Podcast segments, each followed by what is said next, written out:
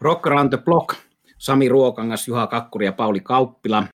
Ja meillä on käynnissä ja menossa ja tulossa toinen osa aiheesta vuoden parhaat levyt, Best of 2020.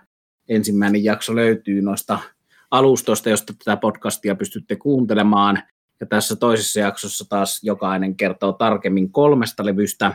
Meidän mitä mainioin soittolista on jo julkaistu Spotifyhin, voin sitä kehua, koska olen itse sitä kuunnellut ja hyväksi sen havainnut, ja sitä on muutkin osa teistä, rakkaat kuulijat, jo kuunnellut ja kommentoinut. Eli siellä on periaatteena se, että siellä on yksi biisi per levy näytteenä albumista yksi kappale, mutta jos jotakin artistia on siellä sitten enemmän kuin yhteen kertaan, niin se johtuu siitä, että se on ollut meidän useamman herran listalla se sama artisti. Siellä on tämmöisiä Lucinda Williams, ACDC, Deep Purple, Testament, muutamia, jotka on kolahtanut meistä useammalle. No sitten vastaan tämmöiseen kuulijapalautteeseen, jossa minulta kysyttiin, että miksi tämä Marillion lauleja Fissin levy Weltschmerz, eli hänen maailman tuskaansa kuvaava viimeinen albumi ei ole päässyt tuohon minun top-listalle, niin mä tunnustan kyllä sen, että en ole ehtinyt kuuntelemaan. Se on 85-minuuttinen tuplalevy, joka vaatisi tosi perehtymistä, kunnollista paneutumista, jotta voisin sanoa, kuulusko se tuohon top 20. Ja nyt on tullut aikataulut vastaan sille, kun se tuossa syksyllä ilmestyi tämä Fissin viimeinen levy, että pitää vielä paneutua siihen ja ei ole näissä sitten turhan tarkkana näissä rajoissa, että tämmöisen loppuvuodesta ilmestyneen voi nostaa ensi vuonna vielä lista, jos se, jos se siltä tuntuu. Monihan nämä leikkaa nämä vuoden lopettaa jo tuossa aikaisemmin syksyllä, ja sitten ne ihan loppuvuodesta tulleet nämä mediat, tarkoitan niin, rockmediat, jotkut katkaisee sen lokakuussa ja panee sitten ne loppuvuoden levyt seuraavan vuoden listoille, jos, jos on tarvetta, eli Eli tämmöisiä rajavetoja, mutta erittäin kiinnostava levy se Fish on joka tapauksessa sen perusteella, mitä olen sitä ehtinyt kuuntelemaan ja hienolla tavalla henkilökohtaista maailmantuskaa, niin kuin tällä artistilla on ollut aina tapana. Mennään sitten tästä, käynnistetään kierros ja Juha, ole hyvä ja kerro sieltä, mikä on ensimmäinen valintasi tähän lähetykseen. Ennen sitä mainitsen muuten vielä sellaisen asian, että joiltain artisteiltahan on tänä vuonna ilmestynyt useampi kuin yksi levy, eli sekin saattaa olla syy siihen, että joku artisti tai bändi on siellä sitten useampaan kuin yhteen kertaan. Ja tästä vuodesta todettakoon vielä se, että sehän on oikeastaan, tietysti vaikka on aina ikävä jotain jättää pois listalta, niin tietyssä mielessä kuitenkin sitten positiivinen merkki, että hyviä levyjä on niin paljon, etteivät ne kaikki mahdu mukaan.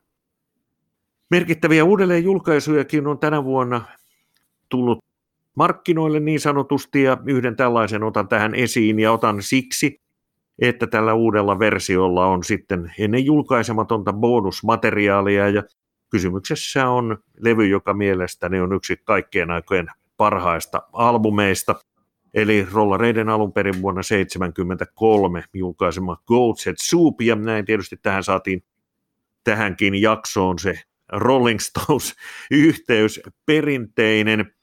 Gold Set Soup tosiaan hieno levy ja muutenkin tutustumisen arvoina, mutta nyt sitten mielenkiintoista bonusmateriaalia, muutama julkaisematon biisi, eli kolme kaikkiaan, ja sitten on vaihtoehtoisia miksauksia, instrumentaaliversioita ja niin edelleen, ja joissain tuollaisissa deluxe-boksityyppisissä ratkaisuissa on sitten vielä se rajoitettuna julkaisuna aikaisemmin ilmestynyt ja bootlegginä monille tutuksi tullut Brysselin live vuodet 73, eli Brussels Affair. Se Brussels Affair on muuten sellainen, että se kannattaa kuunnella ja volyymeissa ei kannata säästellä, mutta näihin ennen julkaisemattomiin kappaleisiin, niin niitä on tosiaan tällä uudelle julkaisulla kolme kappaletta ja eniten niistä on julkisuutta saanut Scarlet-niminen kappale siksi, että kitaran varressa on Jimmy Page. Ja tuo Jimmy Pagen mukana olo lieneekin sitten se ainoa syy, miksi tämä kappale on tällä levyllä, sillä se on äänitetty vasta vuonna 1974 ja rollaritkaan eivät siinä kokonaisuudessa ole mukana. No, julkaistu kuitenkin ja ihan hyvä, että on ihan mukiin menevä biisi. Minun suosikkejani näistä ikään kuin ennen kuulumattomista kappaleista tai versioista ovat tuo demoversio kappaleesta 100 Years Ago, jossa Jagger laulaa pianon säästyksellä ja sitten instrumentaaliversio Dancing with Mr. D kappaleesta. Eli tämänkertaisessa Rock Around the Blockin jaksossa, podcastimme jaksossa ensimmäinen valintani oli siis tuo Godset Soup-albumin uudelleen julkaisu. Joo, se olikin miellyttävää kuultavaa. Mehän puhuttiin tuossa jossain aikaisemmassa vaiheessa Samikin kanssa kyseisestä uudelleenjulkaisusta ja myös minun mielibiisi antoi 100 Years Ago. Kaiken kaikkiaan hieno, hieno levy. Mä hyppään sitten heti omassa valinnassani aivan toisenlaisen maailmaan, eli halusin tällä kertaa nostaa valokeilaan sitten metallia ja Testament yhtyen, joka lyhyesti kyllä mainittiinkin edellisessä vuodenlevyt jaksossa – Testament on tietysti suomalaisille hyvinkin tuttu monen keikkavierailun perusteella niille ihmisille ainakin, jotka on tuonne metalliin päin kallellaan. Ja heidän uusin Titans of Creation on kyllä sitten sitä asiaa alusta loppuun. Ja mulla tämä tulee aika pitkälle siitä, että mä kuulun noihin kitaristi Alex Skolnikin faneihin ja mun mielestä tällä levyllä kitarisoundit on kyllä ihan huipussaan. Tuotannossa on vastannut totuttuun tapaan toi vokalisti Chuck Billy ja toinen kitaristi Erik Peterson ja sitten siellä on heavy metallin tuottajakuru Juan Urtuega. Ja niin suosittu kuin se metallimusiikki ja metalli Suomessakin on, niin en, en ehkä itse kuulu, tai se kuulu varsinaisesti mun genreihin. Olen kuullut testamenttiin muutaman kerran keikoilla ja, ja tää, ehkä tämä levy on semmoinen, voisi sanoa lainausmerkeissä helppoa kuunneltavaa tältä alueelta.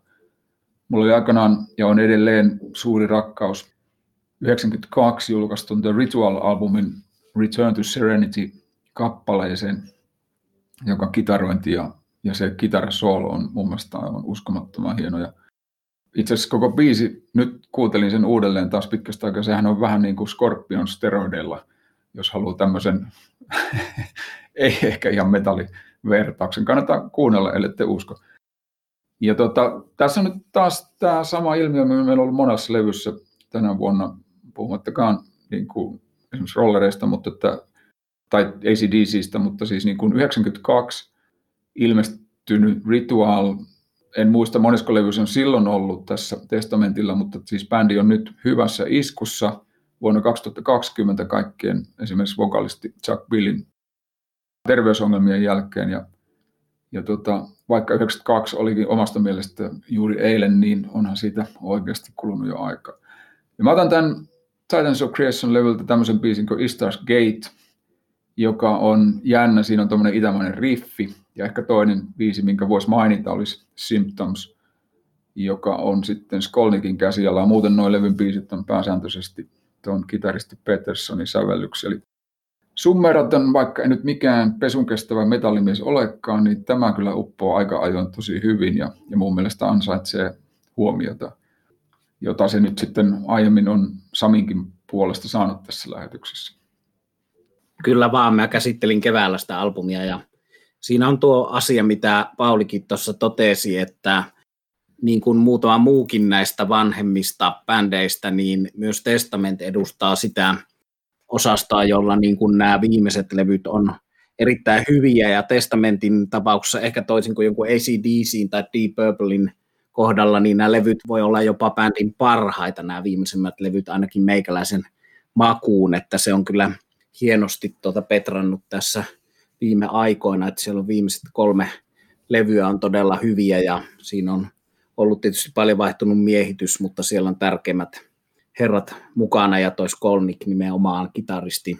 Ja se nähtiin, bändi nähtiin Suomessa alkuvuodesta yksi näitä harvoja keikkoja, mitä kerettiin näkemään, oli Dead Angelin ja, ja tuon Exoduksen kanssa Tampereella ja Helsingissä keikalla ja hyvä keikka ja hyvä levy ja hieno, hieno bändi. Minua huvitti, kun Spotify listaa noita vuoden kuunteluita ja sieltä sitten niitä asioita, ja se on tietysti vain osa totuutta sikäli, että kun on tämmöinen tuhansien ja kymmenien tuhansien levyjen ihminen, niin sitä ei kuuntele pelkästään Spotifyta, mutta se on, se on yksi osuus siitä, mitä on kuunnellut, niin siellä mulle tuli tämmöinen ilmoitus, että yhtenä siinä vuosikatsauksessa, että olen edelläkävijä suunnannäyttäjä, koska olen ensimmäisen 50 000 ihmisen joukossa kuunnellut testamentin kappaletta Night of the Witch, että saavutus sinällään siihen suunnannäyttäjyyteen, mutta kertoo todellisuudessa enemmän siitä, että sen verran olin kiinnostunut tästä uudesta testamentista, että kuuntelin sen sinkun heti tuoreeltaan ja se on mulla tuossa vuoden parhaiten listalla just tämä Night of the Witch. Mulla on siellä ehkä, niin kuin yksi kuulija ainakin oli jo huomannut, joka kommentoi sitä asiaa, niin tämmöinen noita teema, eli siellä on myös ACDCiltä ja muutamalta muultakin tämmöinen noituuteen liittyvä biisi tuossa tämän vuoden parhaiden listalla. No sitten mun ensimmäinen levy ja artisti tähän lähetykseen on Belfastista, eli Pohjois-Irlannista, laulaja lauluntekijä Louis Patricia Crane. Hänet on jo ehditty tämän debyyttialbumin perusteella nimetä psykedeellisen progressiivisen popin kuningattareksi. Eli sellaiset nimet kuin Kate Bass ja Cocteau Twins on mainittu, mutta on myös mainittu nimet Pink Floyd, King Crimson ja Jethro Tull. Eli tämä pohjois-irlantilainen biisintekijä lauleatar on saanut varsin mielenkiintoisen kokoonpanon tähän esikoislevylleen.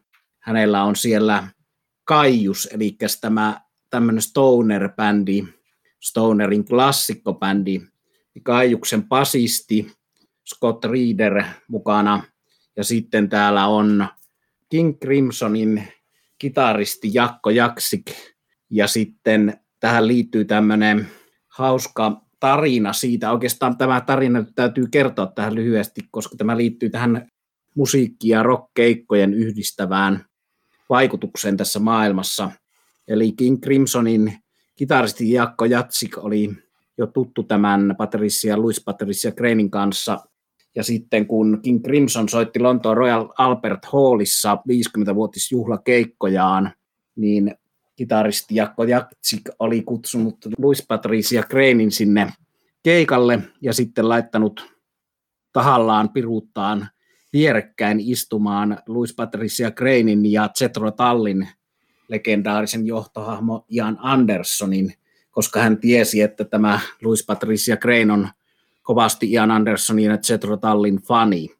No sitten tästä vierekkäin King Crimsonin keikkaa kuuntelusta seurasi se, että kun Zetro Tall seuraavan kerran soitti Irlannissa, niin Louis Patricia Crane oli siellä keikalla ja ystävystyivät lisää Ian Andersonin kanssa – ja nyt sitten tällä Louis Patricia Cranein esikoisalbumilla Deep Blue soittaa, paitsi tuo aikaisemmin mainittu Scott Reeder-bändistä Kaius, niin siinä soittaa siis King Crimsonin kitaristi Jakko Jatsik ja Jan Anderson.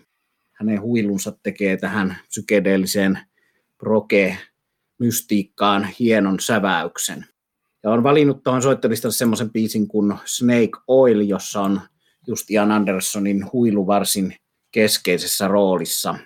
Eli mielenkiintoista tuommoista hyvin lumoavaa ja puoleensa vetävää musiikkia, jota on vaikea määritellä. Toi psykedeellinen progressiivinen pop kuulostaa aika monimutkaiselta, mutta kun me ei olla täällä Rockaranto-blogissa turhan tarkkoja näiden lajirajojen kanssa, niin sillä ei ole mitään väliä, mitä musiikkia tämä on, kunhan se on hirveän kiehtovaa ja hyvää musiikkia Pohjois-Irlannista.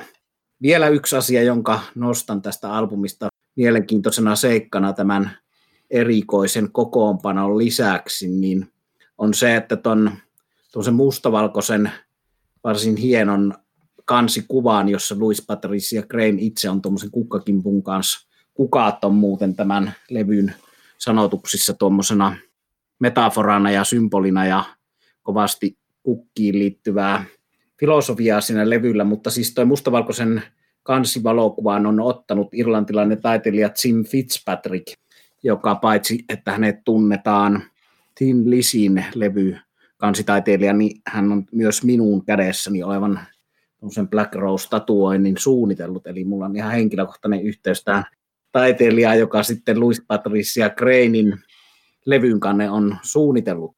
Mutta kaiken parasta tässä on tietysti se, että mä kuuntelin tätä levyä täyttä päätä tietämättä, että siellä soittaa näitä Kaius ja King Crimson kavereita Spotifysta. Sitä kuuntelin Ian Andersonin heti tunnistin ja tiesin, että se siellä on, mutta sitten tämmöistä kaikkea kiinnostavaa yhteyttä eri asioihin paljastuu sen jälkeen, kun on alkanut tätä levyä kuuntelemaan. Taisi olla Classic Rock-lehti, sanotaan nyt sille kunnia, kelle se kuuluu, joka tästä artistista alun perin vinkkasi ja sitten kun tämä esikoslevy tuli ulos, niin heti sitä kuuntelin.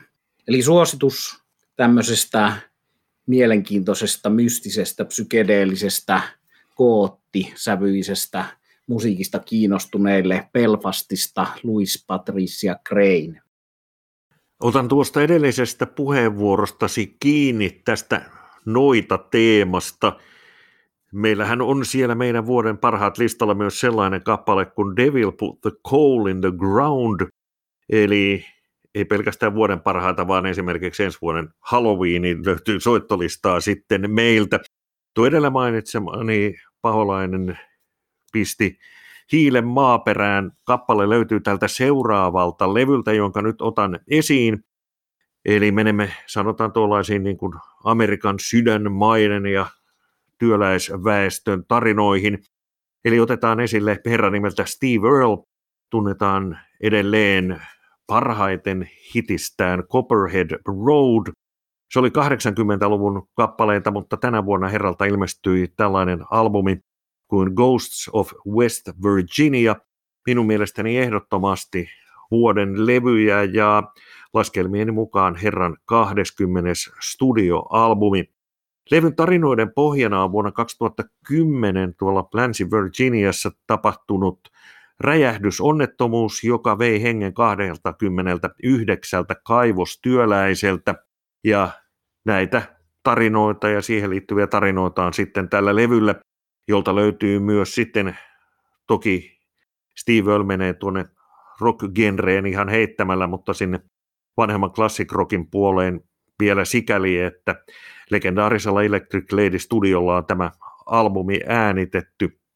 Ja kun katsotaan sitten vähän näitä, näitä biisejä ja tarinoita, niin sellaisia, tai sanotaan niitä kappaleita, jotka ovat minun suurimman vaikutuksen tehneet, Heaven Ain't Going Nowhere, sitten tuo jo äsken mainittu Devil Put the Coal in the Ground ja John Henry Was a Steel Driving Man. Vaikka tietysti tämän levyn saamat hyvät arvostelut ja kohtuullisen hyvä kaupallinen menestys esimerkiksi Yhdysvaltain folklistalla ovatkin tietysti olleet hienoja asioita Steve Earlin kannalta, niin tämä vuosihan on ollut hänelle myös surun sävyttämä. Hänen poikansa niin ikään muusikko Justin Towns Earl menehtyy tuossa aikaisemmin tänä vuonna elokuussa ja hiljattain on sitten vahvistunut se tieto, että kysymyksessä oli huumausaineiden jonkinlaisen väärän tyyppisen, tietysti mikään koko ei ole oikean tyyppistä, mutta jotain hämäräjuttua siinä vielä oli, eli huumausaineiden yliannostus vei Justin Towns Earlin, joka oli hieno muusikko myös hän, Eli suosittelen, että kuuntelija sytyttää kynttilän ja ottaa sitten vaikka lasillisen viskiä Justin Towns Earlin muistolle, kuuntelee hänen musiikkiaan ja tietysti sitten samalla pistää siihen perään soimaan Steve Earlin eli Justin Towns Earlin isän albumin Ghosts of West Virginia, joka kuuluu ehdottomasti vuoden levyihin. Joo, se oli järkyttävä uutinen tämä Justin Downs Earlin, Downs Van Santin mukaan nimetty käsittääkseni tuo poika, eli Downs Van Sant hän oli tunnettu amerikkana lauluntekijä. Hienoa musiikkia. Mä hyppään sitten ihan erilaisiin tunnelmiin, eli mulla on tämmöinen levy kuin Soundkeeper, joka on kitaristi Steve Gunnin ja rumpali ja syntetisoija John Trasinskin osin livenäkin äänetetty duo-levy. Ja musiikki on improvisaatiota ja on tämmöistä aika jännää tiettyjen riffien, rytmisten kuvioiden päälle rakentuvaa soundimaalailua, mutta mun mielestä toimii hienosti. Ja tämmöinen varsin vapaa improvisaatio on varmaan enemmän tuosta jatsiympyröistä tuttua, mutta tällä levyllä on ihan erilaiset soundit. Siinä liikutaan aika, välillä aika raakoja ja säröisten kitarasoundien maailmassa. Eli mun tekisi mieli väittää, että jos, jos ajattelee, että tämä on jollain jännällä tavalla erittäin kiehtovaa musiikkia, ja, ja mä voisin kuvitella, että jos esimerkiksi Hendrix olisi saanut jatkaa uransa pidemmälle, niin hän olisi ehkä hyvinkin voinut jo silloin hyvin kokeellisena muusikkona niin eksyä jonnekin tämänkin suuntaiselle polulle. Ja tämähän on siinä mielessä mun mielestä loistava mielipide ja argumentti, että en tiedä olenko oikeassa, mutta tekään ette voi väittää, että mä olen väärässä, koska kukaan ei tiedä. Mutta joka tapauksessa niin haluaisin ehkä tuolla vertauksella vähän houkutella ihmisiä kuuntelemaan tätä levyä. Myöskin tuo kitaristi Steve Gunn on tehnyt omilla soololevyillään aika perinteistä musiikkia ja aika paljon akustisia biisejä, jotka on sidoksissa vahvasti Amerikaanaan, mutta sitten tässä improvisaatiolevyllä, joka on itse asiassa tämä on neljästä duon levy, niin tässä kyllä revitellään sitten aika lailla kaikki, mitä vahvistimista ja pedaleista lähtee aina paikkapaikotellen. Ja mä ehkä ton Soundkeeperin ottaisin tässä, se on aika pitkä biisi, mutta se edustaa niin kuin hyvin, hyvin niin kuin yhtenä biisinä ton levyn tarjontaa ja on myös tämmöisen live-osuuteen, live-osuutta siitä levyltä. Tämmöinen hieno hiljalleen kasvava soundifiilistelybiisi. Mutta sanottu, Duon neljäs levy, aika kummallista tuommoista kiehtovaa ja vähän määrittelyäkin kaihtavaa musiikkia niille, jotka nyt haluaa tehdä tämmöisiä musiikillisia epäilyttäviä kokeiluja. Jos mun puheen taustalta kuuluu pianosoitto, niin se johtuu siitä, että tässä mun työhuoneessa on ympäriinsä erilaisia luovia ihmisiä ja mulla ei ole varaa ostaa semmoista täysin vuodattua studiota, ainakaan vielä. Sitten minä siirryn tästä Paulin ja vähän jatsiinkin kallistuneesta valinnastani myöskin jatsiin kallistuvaan asiaan, eli bändiin nimeltä Room Full of Blues, joka on toiminut yli 50 vuotta.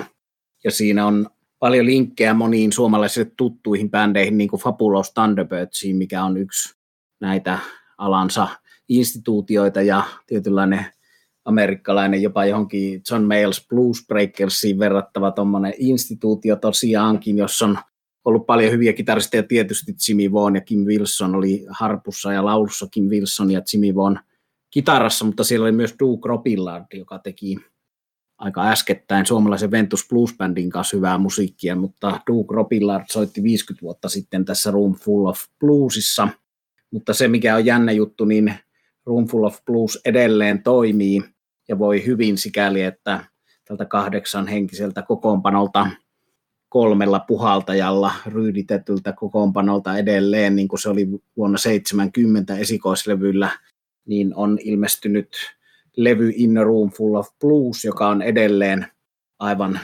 erinomaista, laadukasta, lähes jatsiin kallistuvaa bluesia. Tuossa 90-luvulla jossain vaiheessa, kun mä olin Blues News-lehden päätoimittaja ja Finnish Blues Societyn puheenjohtaja ja siinä hommassa sain olla tiiviimmin mukana, niin oli kovasti muotia tämmöinen swing ja jump blues. Ja se muoti lähti Amerikasta niin tanssin kautta, eli ihmiset tykkäsivät opetella tanssimaan tämmöistä vanhan 40-luvun meininkiä ja sitten sen kautta tuli uudestaan tämmöinen puhallin blues muotiin hetkeksi ja sitten myös Omaranta Haulersin kaltaiset tuommoiset perusjäärät teki tuommoisia niin swing blues-levyjä, mutta Room Full of Blues on tehnyt tätä samaa puhallin bluesia nyt sitten yli 50 vuotta, ja tosiaan hieno huomata, että edelleen toimii hienosti, koska hirveän moni tällaista ei enää nykyään tee, ja hirveän monella ei ole näin pitkä, näin hieno ura takana. No tässä ei ole kuin yksi ainoa puhaltaja jäljellä 50 vuoden takaa, mutta se ei haittaa, koska jengi on laadukasta, hyvät pianistit, hyvä kitaristi, hyvä lauleja, hyvät puhaltajat ja just noi fonisoolot ja puhaltimet on se, mikä tekee tästä niin kuin erinomaisen piristävän poikkeuksen täällä vuoden 2020 musiikkitarjonnassa, vaikka tämä on tavallaan hirveän samalla perinteistä musiikkia tietysti kun ajatellaan koko musiikkihistoriaa, niin se, että kuinka harva tätä enää näin hyvin tekee, niin se on sitten se toinen juttu. Ja vaikka tässäkin on semmoinen amerikkalaisen rytmän bluesin legendaarinen hahmo kuin Doc Pomus mukana sillä tavalla, että tässä on Doc Pomusin säveltämä cover-biisi mukana, ja Doc Pomus tuotti silloin 50 vuotta sitten Room Full of Bluesin esikoisalbumin, jolla oli tosiaan toi Duke Robillard kitarassa ja laulussa, ja pianisti Al Copley oli siinä mukana myös. Molemmat soittaneet myös sen aikaisemmin mainitun Fabulous Thunderbirdsin kanssa, niin, niin, niin se Doc Pomus oli silloin esikoisalbumilla mukana, ja nyt hänen biisiään tässä 50 vuotta myöhemmin soitetaan, mutta paitsi että soitetaan vanhaa Doc Pomusia, niin soitetaan ihan uusia omia biisejä, ja ihan samalla tavalla kuin toi ensimmäisessä vuoden parhaiten levyjen jaksossa esillä ollut Semekki ja Copeland, niin tässäkin on hyvällä tavalla uudistettu bluesia sillä tavalla, että laulun aiheissa on ihan näitä meidän aikamme ongelmia. Täällä puhutaan ihmisistä, jotka ovat kännykkäzombieta, eli tuijottavat vain kännykän ruutua, eivätkä huomaa ympärillä tapahtuvia asioita. Eli phone zombies, aivan asiallista yhteiskuntakritiikkiä, josta löytyy näistä kännykkäzombeista meidän jokaisen läheltä eläviä esimerkkejä. No sitten täällä lauletaan syövästä. Syöpä on asia, mikä putkahtelee valitettavasti vähän joka suunnasta aina vaan. Siihen menehtyi kitaristi Eddie Van Halen tänä vuonna ja minun oma isäni menehtyi syöpään tänä vuonna. Ja tässä Room Full of Bluesin levyllä Carcinoma Blues kertoo siitä, kuinka tämän bändin kitaristi on käynyt kemoterapiassa ja ollut syöpähoidoissa ja kuinka se ei ole, ei ole hirveän helppoa semmoinen vaihe elämässä, mutta sitten tässä on kyllä synkkiä aiheiden lisäksi hyvin, hyvin tuollaista positiivista New Orleansin meininkiä ja Zaidekoa haitarilla säästettyä.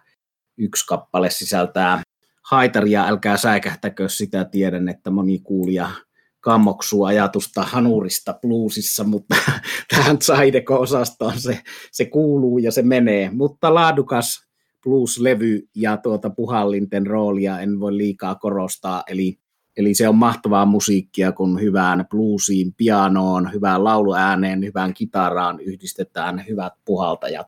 Ja täytyy tässä vielä semmoinen rockihistorian fakta todeta, että silloin ennen Eddie Van Haleneitä ja sitä aikaa, kun rockiin tuli kitarasankarit ja Jimi Hendrixit ja kumppanit ja kitara rupesi jylläämään, niin Louis Jordaneitten ja Cap Callowayn, Cap Calloway-sovituksia mutta jonkin verran muistuttaa aika lähelläkin tämä, tämä Room Full of Bluesin levy, niin sillä ajallahan saksofonisti oli se kuningas ja saksofonisti oli se sankari ja se oli se pää soolo soitin rockmusiikissa Little Richardin ja kumppaneiden taustalla, että sit se kerkesi olla – hyvän aikaa tämmöinenkin vaihe rockin historiassa ennen kuin kitara rupesi dominoimaan liiankin kanssa.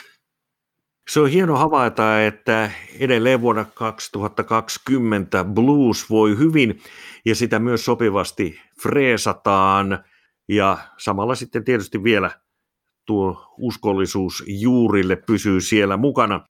Eli heilutetaan nyt sitten joululippurivistöä bluesille ja tuli mieleen, kun äsken mainitsit tämän kännykkä-zombi-asian, niin kenties John Fogerty tekee sitten jonain päivänä tuosta Eye of the Zombie-kappaleestaan uuden version, eli iPhone of the Zombie.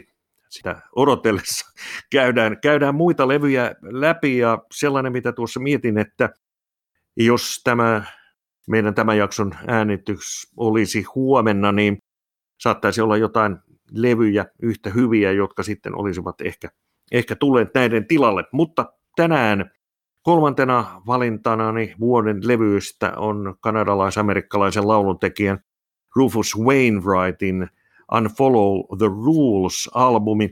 Kyseessä on hänen ensimmäinen, niin kuin on tapana sanoa, alkuperäismateriaaliaan, eli omia biisejään sisältävä albumi, uusia omia biisejä sisältävä albumi sitten vuoden 2012 julkaistun Out of the Game-albumin. Tämä on näistä minun vuoden levyt listalla olevista levyistä ehkä tunnelmaltaan iisein ja tiedossa mielessä tuo mieleen jotkin, jotkin Elton Johnin 70-luvun alun kappaleet. Classic rockiin täältä löytyy yhteys muutenkin kuin ehkä tuon Elton John mielikuvan ansiosta, niin tällä levyllä soittaa niin monella muullakin levyllä rumpuja soittanut Jim Keltner, eli legenda rumpupatterin takana.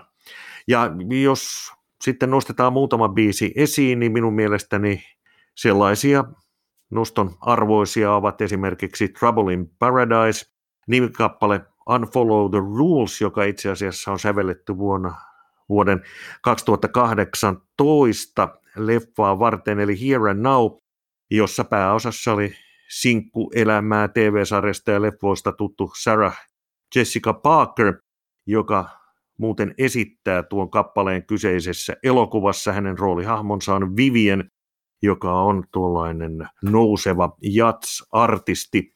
Ja tällä levyllä, sitten tällä Unfollow the Rules-kappaleella, siitä kuullaan tietysti säveltäjän itsensä, eli Rufus Wainwrightin tulkinta, ja otetaan vielä yksi biisinosto, jossa on jo sitten ehkä niitä äsken mainitsemia, niin Elton John fiiliksi, eli tällainen kappale kuin You Ain't Big.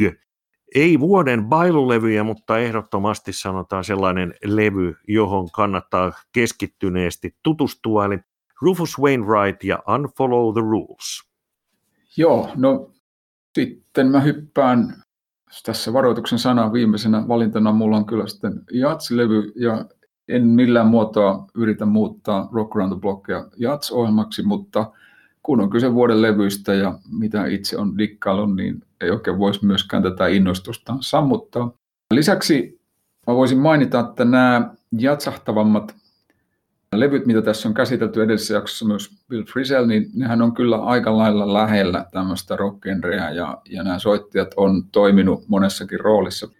Ja nyt sitten Kurt Rosenwinkelin albumi Angels Around, jossa tämä kitaristin trio versioi eri säveltäjien klassikoita ja siinä on mukana pari uudempaa biisiä, niin mun mielestä sopii hyvin sikäli, että jos sitä haluaa pikkasen avata korviaan ja kuunnella niin kuin tällaista erilaista lähestymistapaa, niin tämä ei itse asiassa ole kauhean kaukana ehkä niin kuin tämmöisestä progressiivista rockista tai sellaisesta genrestä. Mun mielestä sopii myös hyvin tuon edellisessä vuodenlevyjaksossa fiilistelemäni Bill Frisellin seuraksi. Ja tässäkin voisi sanoa, että ehkä vähän niin kuin lainausmerkeissä helposti lähestyttävä levy.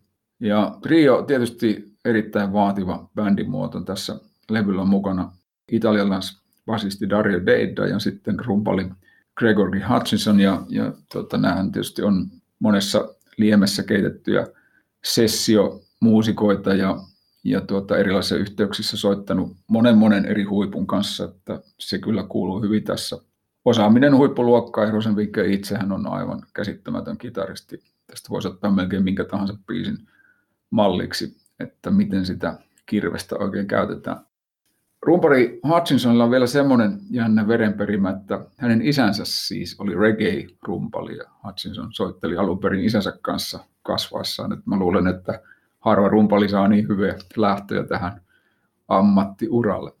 Mä valitsin tähän näytteeksi sellaisen kuin E-Sit-kappaleen, joka on alun perin aika nuorena, vähän yli 30 menehtyneen basistilahjakkuuden Chambersin käsialaa. Ja biisi on kyllä tosi hyvä esimerkki koko trion kyvyistä ja tuosta mainitusta monipuolisuudesta Rosenwinkelinkin osalta. Se on hienoja, nopeita kitarijuoksutuksia ja siis ihan sairaan komeata kyytiä koko biisi saa passoja rumpujen avulla. Tämä on kevyesti fuusion päin kallellaan, mutta silti aika kiinni tuommoisessa perinteisemmässä Jats Trio-ilmaisussa. Tämä oli biisi, johon mä ihastuin heti, kun ensimmäisen kerran kuuntelin tätä levyä. Muita biisejä sieltä voisi nostaa, itse asiassa koko levy on tasaisen, tasaisen tota, laadukas, mutta ehkä mä nostaisin tuon Thelonious Monkin sävellyksen Ugly Beauty, joka aloittaa tämän koko levyn. Eli siinäpä nämä valinnat, että siinä nyt omalta osaltani tuli sitten aika hyvä kaari metallista jatsia jotain siltä väliltä, mutta niin kuin me ollaan aiemminkin puhuttu, niin kyllä striimauksen hyvä puoli on se, että voi kuunnella musiikkia laidasta laitaan, että jos tämä pitäisi kaikki levykaupassa hankkia, niin ainakin mun rahat loppuisi kesken. Huonoja puoliakin se striimauksessa on, ja niistä varmaan puhutaan joskus toista enemmän ja huonoja nimenomaan artistien kannalta. Mutta niin kuin, ei sitä kyllä mikään nyt tästä täytyy sanoa tämän pandemian suhteen, että mikään ei kyllä voita sitä, kun voit tuntikaupalla mesota jossain levykaupassa ja selata niitä vinyylejä onneksi niitä taas tehdään ja ottakaa vaan, kun tässä pääsee vielä matkustamaan, niin kassit pullollaan tullaan takaisin Suomeen.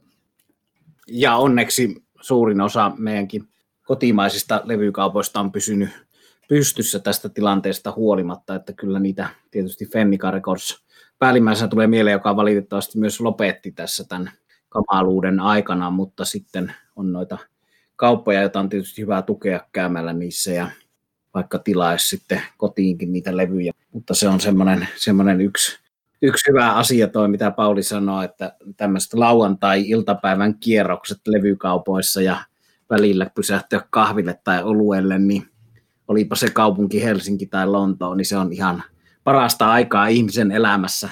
Juhan kanssa kerettiin käydä helmikuussa Fopissa tuolla Lontoon Sohon yhdessä klassikkolevykaupassa, joka siellä kanssa edelleen onneksi porskuttaa, vaikka Crowbar rockipari siitä vierestä menikin tässä koronan aikana kalliitten vuokrien vuoksi nurin.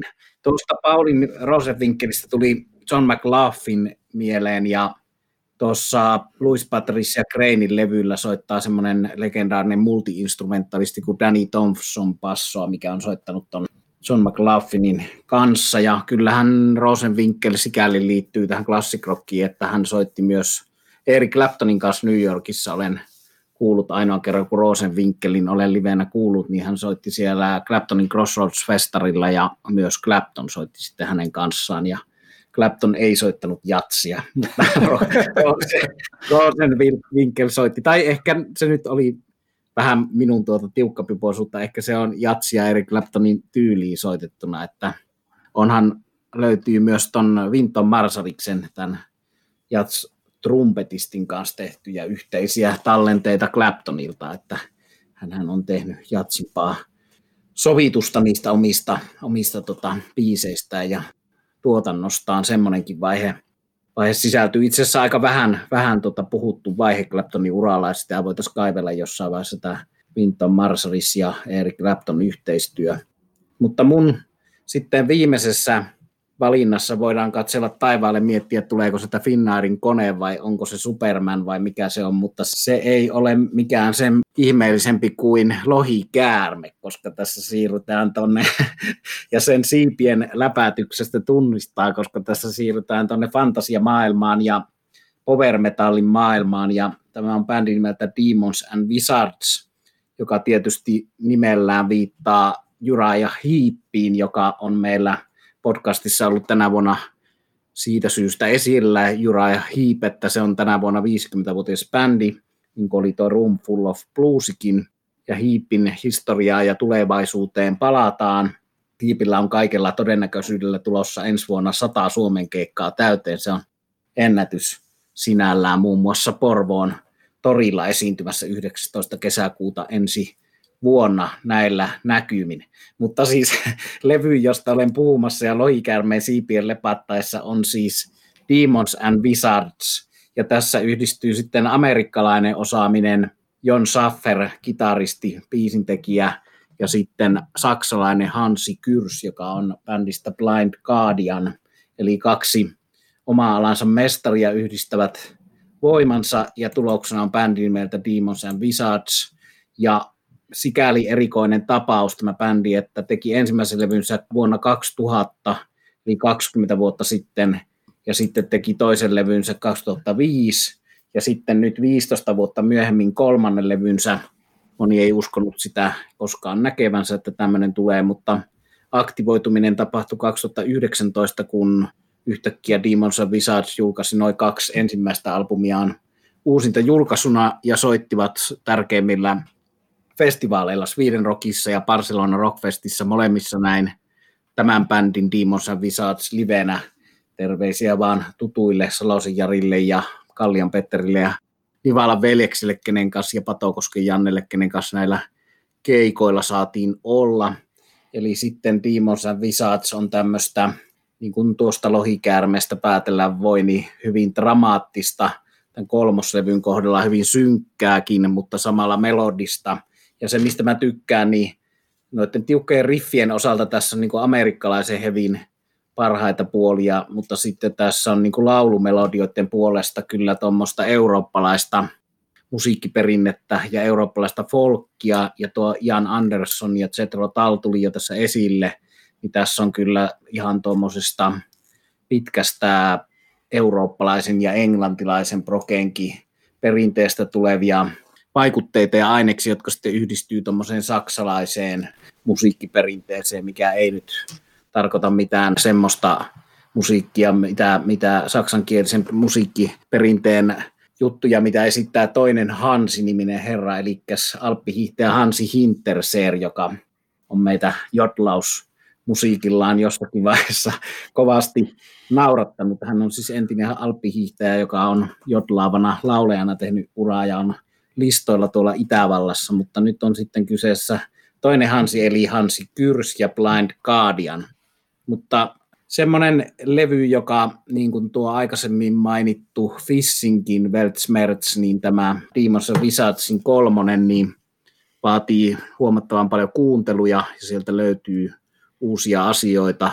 Se ei ole missään nimessä mitään helppoa perusheviä, eikä ole perinteistä prokeakaan, mutta se on silti tuollaista folk-vaikutteista ja ehkä power metallin kallistuvaa musiikkia, jossa on niin paljon noita kerroksia, siellä on niin paljon noita laulumelodioita ja välillä akustisia folk-vaiheita, että pitää se joskus se Juhan mainitsema 15 kertaa ainakin kuunnella tätä ennen kuin pääsee jyvällä, että onko tämä nyt vuoden parhaita levyjä vai eikö ole ja mitä tämä on, mutta nyt mä oon päätynyt tällä hetkellä tätä vuotta siihen, että tämä on kaikessa omassa kerroksellisuudessaan ja sitä kautta antoisuudessaan niin vuoden levyjä. Eli Demons and Wizards kahden herran kitaristi Safferin ja lauleja Hansi Kyrssin yhteistyö. Ja hienoa, että 15 vuoden tauon jälkeen päättivät lyödä hynttyyt yhteen. Ja tässä on niin kuin ehkä joskus tämmöiset superkokoonpanot on vähemmän kuin osiensa summa, mutta tässä tapauksessa on enemmän kuin osiensa summa ja parempi levy kuin osa kummankaan näiden herrojen vakiobändien Blind Guardianin tai Iced Earthin varsinaisten bändien levyistä, niin tämä on parempi ja monella tapaa kiinnostavampi levy- ja bändiprojekti.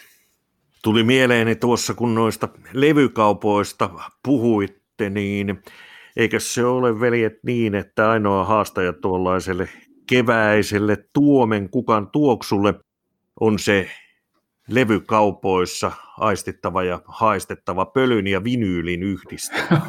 Kyllä, se on, jo, se on juuri näin. Ja jostain kumman syystä se on muuten juuri tuo lauantai-iltapäivä, se on niin kuin ehdottomasti se paras aika. Joo, oi niitä aikoja, kun olimme Fennika Recordsissa Hani Aaltosen kanssa aikanaan ja, ja tota, valmistautumassa lähtemään olueelle sillä tavalla, että Hani Aaltonen oli laittamassa liikettä kiinni ja olimme tehneet suunnitelmat sitä siirtymisestä jo seuraavaan paikkaan. Ja tässä tapauksessa anniskelu ravintola ja sitten tuli Andy McCoy paikalle ja halusi ostaa Horttokaalo yhtyeen levyn kättä päälle ja käsi rahaa. No niin. Ikimuistainen hetki. Levykaupoissa sattuu ja, sattuu ja tapahtuu. Ky- kysyttiin, kysyttiinkö uudelleen, että anteeksi, mikä levy?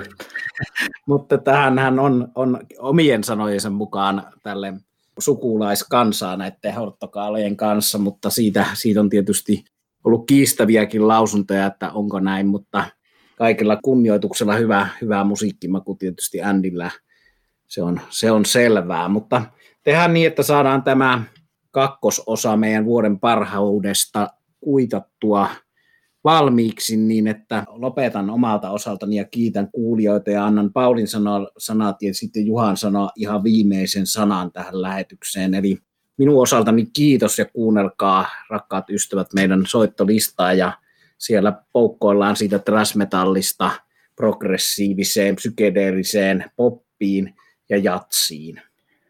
Joo, lista on ainakin monipuolinen ja näin pandemian aikaan toivon, että nämä eivät ole minun viimeiset sanani, vaan jatkamme vielä tulevaisuudessakin. Mutta siis kaiken kaikkiaan ihan miellyttävä levyvuosi ja ehkä sen voisi mainita tässä, että useammankin artistin haastattelussa myös meidän haastatteleman Katri Kovanin puheessa tuli esiin se, miten tuo pandemia on vaikuttanut artistien ja muusikoiden työhön, kun keikka ei voinut tehdä. ja miten sitä ei sitten kuitenkaan ehkä niin kuin tämä normaali elämään kohdistuvien rajoitusten takia ole ihan suoranaisesti sitä uutta vapaata aikaa voinut sijoittaa harjoitteluun tai uustuotantoon. Et monellehan nuo keikat on ollut sellaisia välitavoitteita myös siis esiintyjille ja sitten kun niiden, niiden on puuttunut ja tilanne on ollut tämä, niin on varmaan aika vaihtelevaa, että mitä on puuhailtu, mutta silti mä odotan mielenkiintoilla, että minkälaisia julkaisuja me saadaan ensi vuonna tai, tai ehkä sitten seuraavan parin vuoden aikana, koska mä luulen, että nyt on kuitenkin luovaa työtä tehty ja jonkunnäköistä satoa sitten korjataan. Mielenkiintoinen vuosi päättymässä ja näillä näkymin vähintään yhtä mielenkiintoinen musiikkivuosi, ehkä live-keikkojakin on sitten hyvä vauhtia lähestyvä 2021 ja näistä levyistä, joista olemme puhuneet ja muistakin, joita olemme dikkailleet, niin niistähän voi käydä sitten nauttimassa tosiaan maistiaiset sieltä meidän Spotify-listaltamme. Ja suosittelen tietysti, että jos sieltä jotkut levyt oikein erityisesti korvaan tarttuvat, niin sitten levykauppaan ja hankkimaan niistä ne fyysiset versiot, niin saavat sitten muusikotkin vielä ja kaikki asianosaiset parempia korvauksia. Näin on tullut aika pistää pakettiin tämä tämänkertainen podcastimme. Eli Pauli Kauppila, Sami Ruokangas ja allekirjoittanut Juha Kakkuri kiittävät kuuntelusta. Tässä tämänkertainen Rock Around the Block podcast.